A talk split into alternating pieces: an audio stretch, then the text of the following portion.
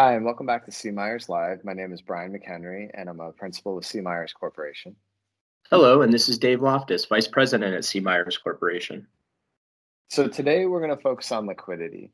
And you're probably going to think we're a little bit crazy because we're not going to focus on liquidity in the way that you're thinking. Uh, so much of the focus right now has been on all of the deposit growth, the stimulus money that's been coming in, and what to do with all of that money.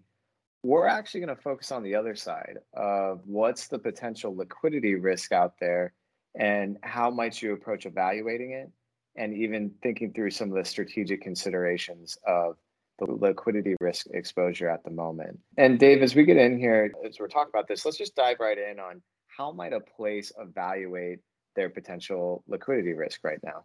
Yeah, there are a lot of teams right now scratching the surface on that that question, Brian. Um, and you know, you're exactly right. It, it, seems a little odd to to talk about it when so many places are saying I have more liquidity than I know what to do with but it's a pretty important discussion because what a lot of teams are starting to notice is their customers are carrying a lot more balances in their deposit accounts than they were pre pandemic. And it's not just in their checking accounts, it's also happening in savings accounts and in money market accounts. And in many instances, you know, carrying a few thousand extra dollars in their accounts.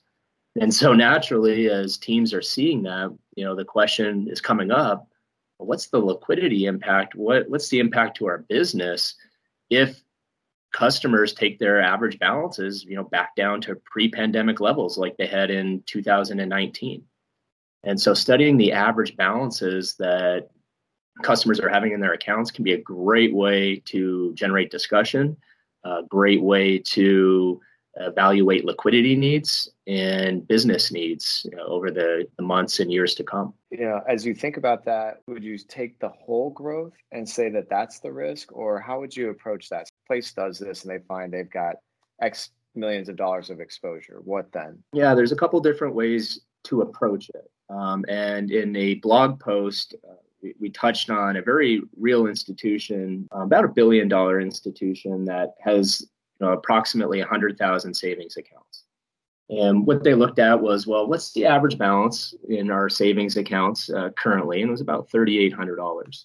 Went back to 2019. Well, what was our average balance back uh, about 18 months ago? And it was $3,100. So this institution has experienced almost a $680 increase on average in their savings accounts in the past 18 months. And you know what's so interesting about that? Is it doesn't sound like a lot.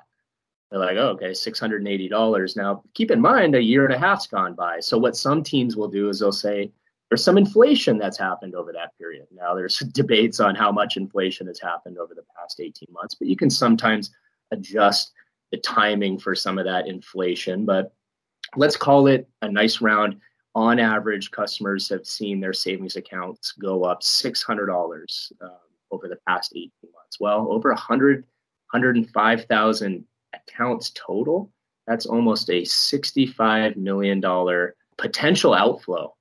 Think of it that way a potential outflow if all those customers were to take their balances back down to pre pandemic levels.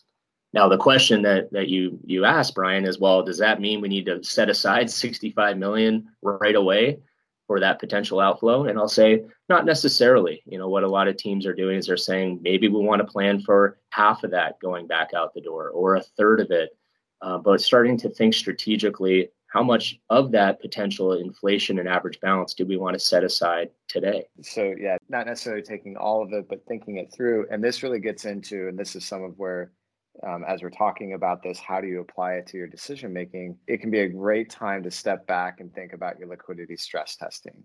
And so, as you get this number, then part of that stress testing is creating the scenarios where you walk through and say how much could leave and so let's let's talk about that. Again, people might think we're a little crazy saying you want to think through what could leave for liquidity when there's so much liquidity right now. But thinking about this and the scenarios and the reasons why, you know, what are you seeing as to why deposits might go back out the door?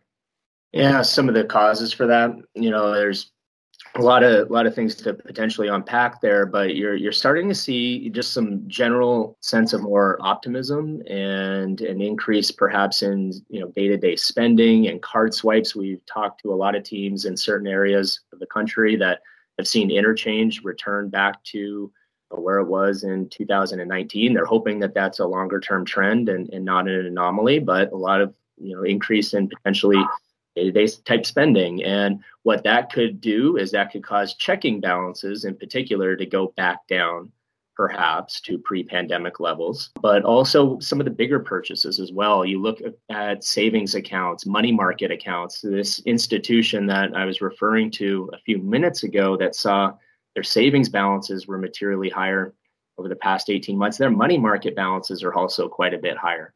Well, maybe it's because they wanted to get that new car, but it's been back ordered and the dealership doesn't have the inventory. So they haven't been able to spend.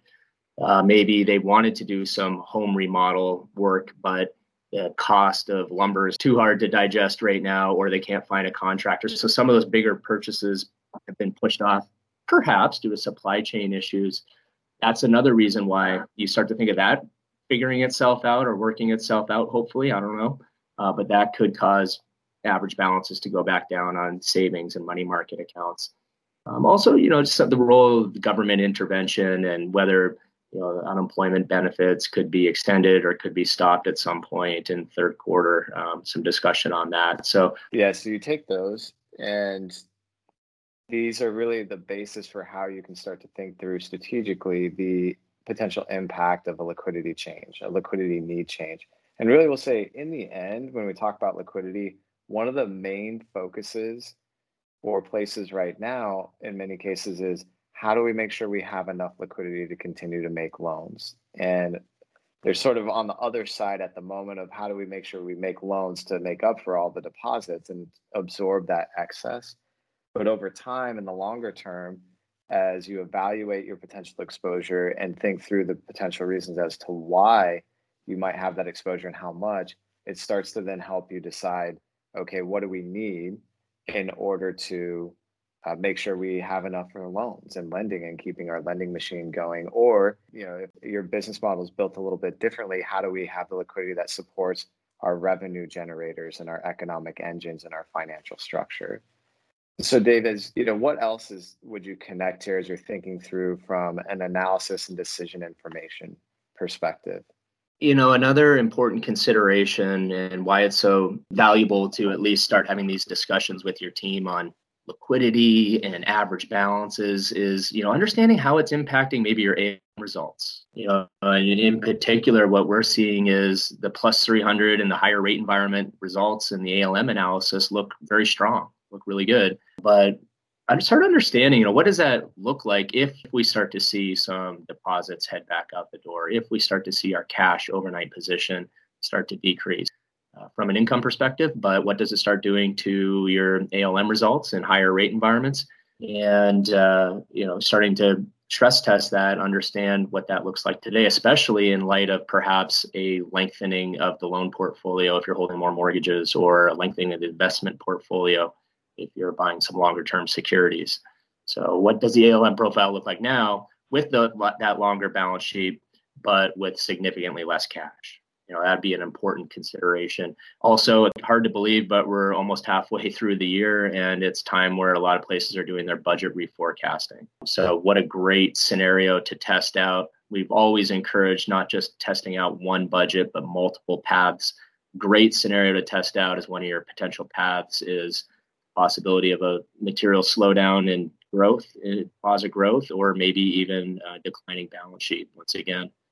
Um, so the ALM side, the budget, this touches a lot of different areas, the budget side, but you know, ultimately you start having these conversations around making sure there's enough liquidity to meet future loan demand, um, what does it look like from a liquidity stress test, contingency funding perspective? What's the ALM impact? You start to have those discussions, and what's that ultimately going to help you do? It's likely going to make your investment strategy, your investment decisioning a lot more clear, and you're going to start to have more alignment with your team on what the investment strategy should be.